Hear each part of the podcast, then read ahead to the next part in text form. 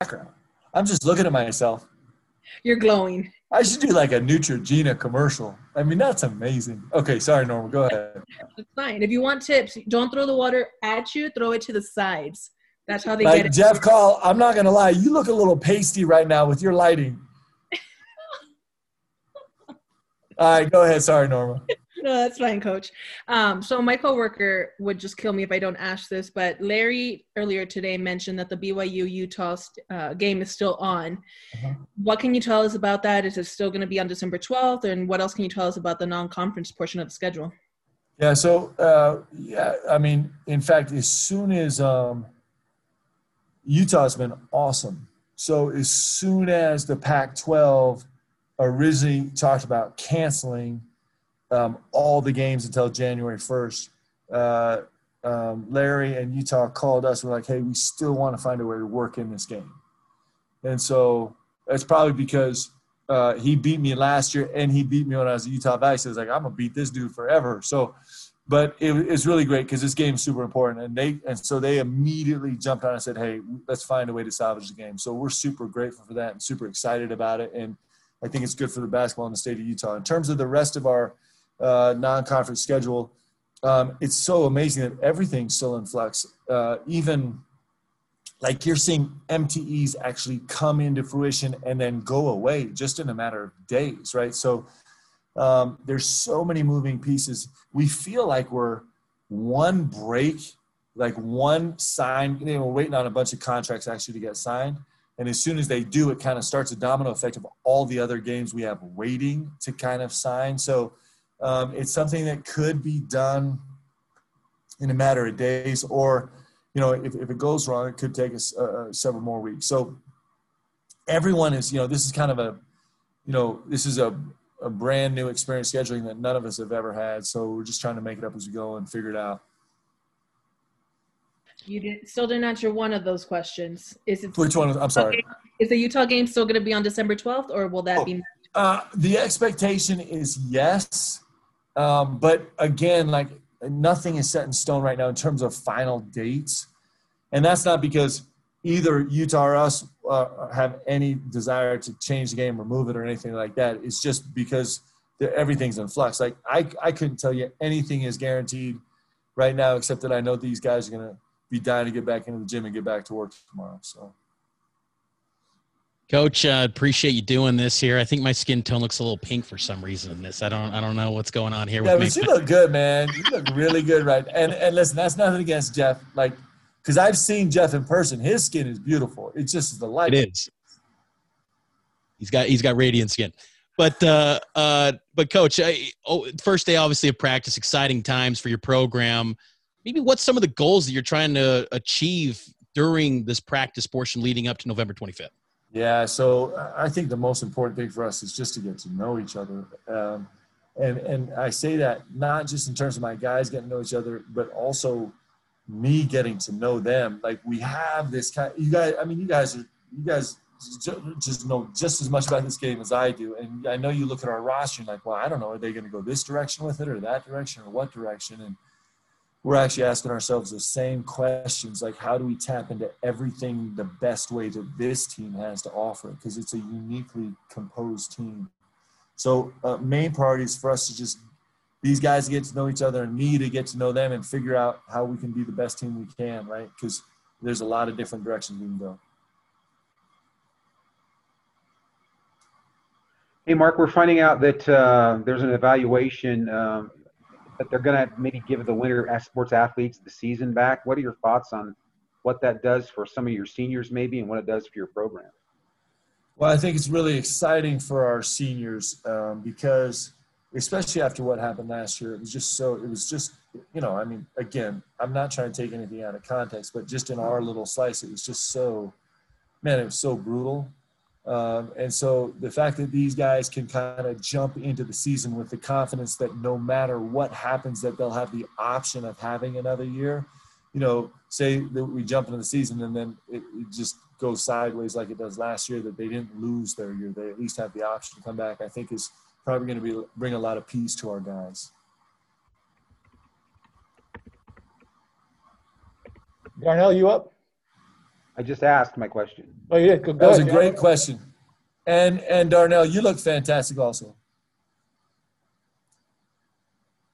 All right. Go So my my lighting uh, issues aside, um, what uh, what made you want to broadcast this first practice?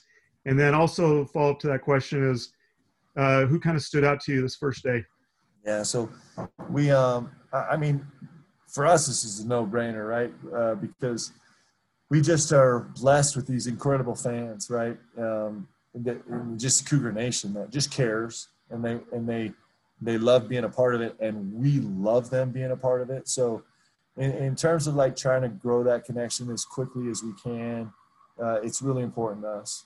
And um, I also like the idea of my guys being in the gym where uh, there's an event like this where they're you know getting uh, you know they're getting analyzed and they're going to get critiqued and they kind of have the lights on the best we can put them on right now and, and kind of feel some of that juice. Um, and so you know i like it for both those reasons. In terms of guys that stood out i think a lot of guys stand out to me right now which makes our job really tough in a good way right? Um, alex barcello and brandon averette are, are, are just they're going to be a really special duo.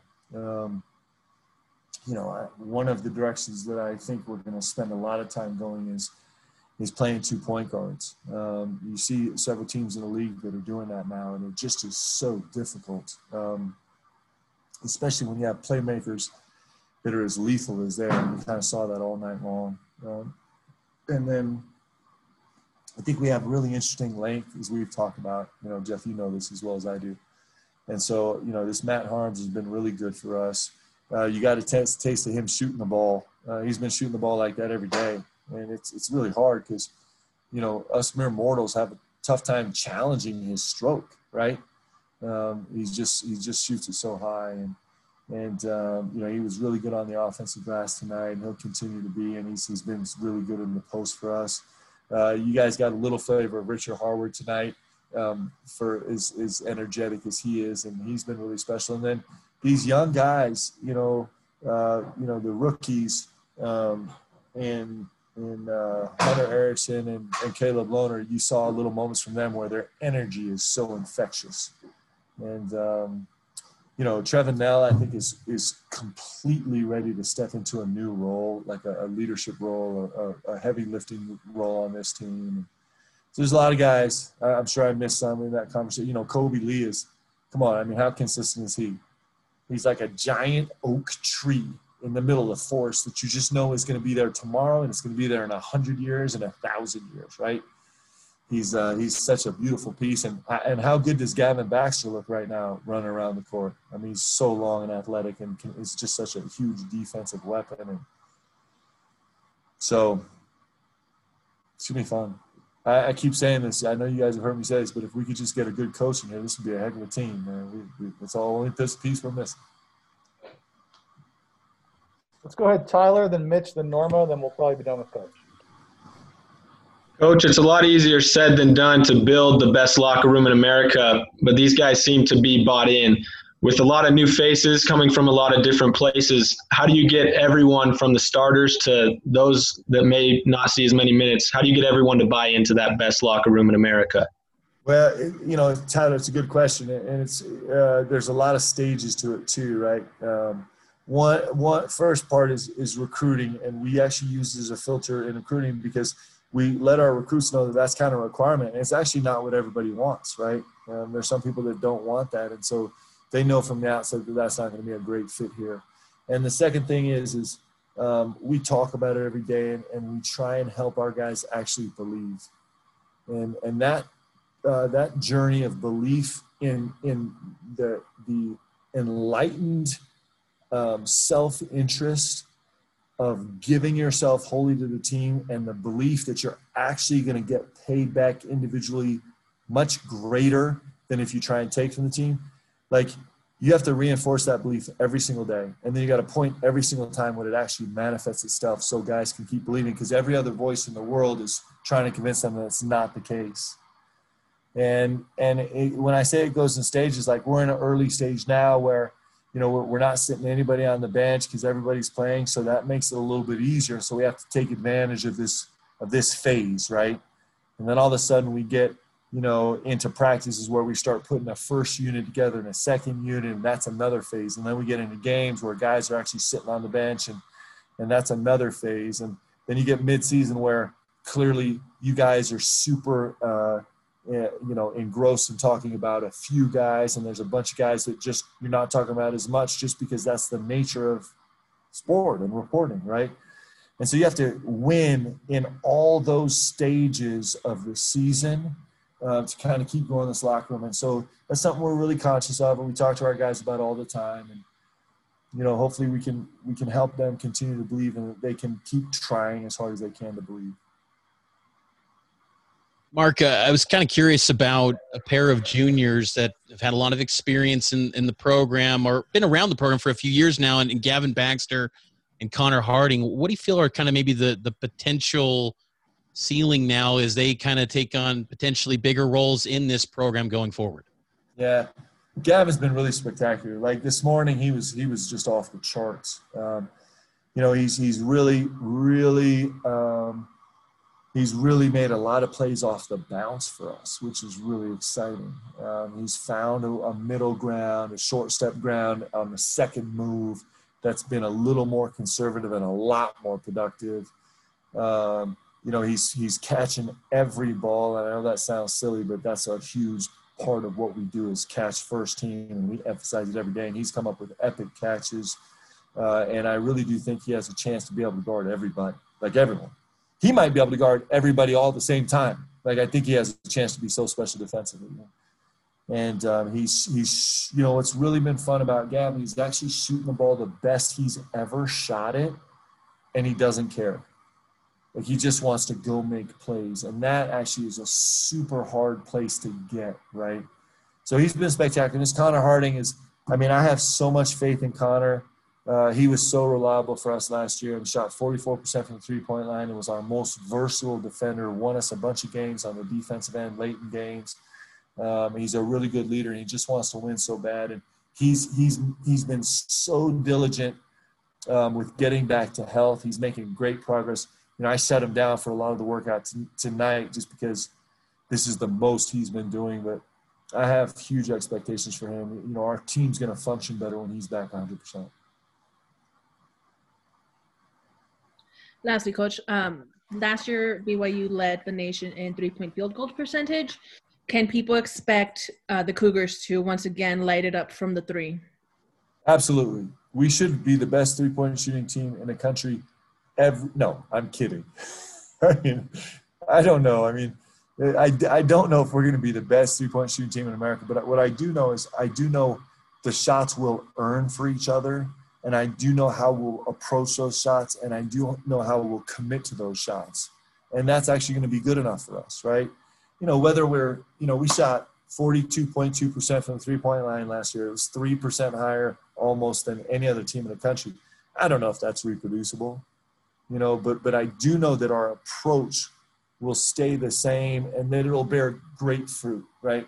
Whether that's the best three point shooting team in the country or 20th best three point shooting team or the 50th best three point shooting team, we'll still be proficient in that area because we spend so much time and we're so dedicated to it. Way to put the heat on, Norma. We're going to be the second best three point shooting team in America's back. Oh, BYU slipping, man. I don't know what happened to those guys.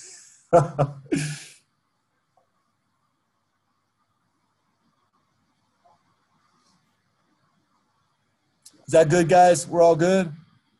Hey, I sure appreciate you guys. We're really, like I say every time, we're super grateful for you guys covering us, and and I'm excited for you guys to get to know these these young men. It's, you're gonna love these guys, man. They're they're far from perfect, but they're really, really interesting and they're great. Come on, Matt. It's on.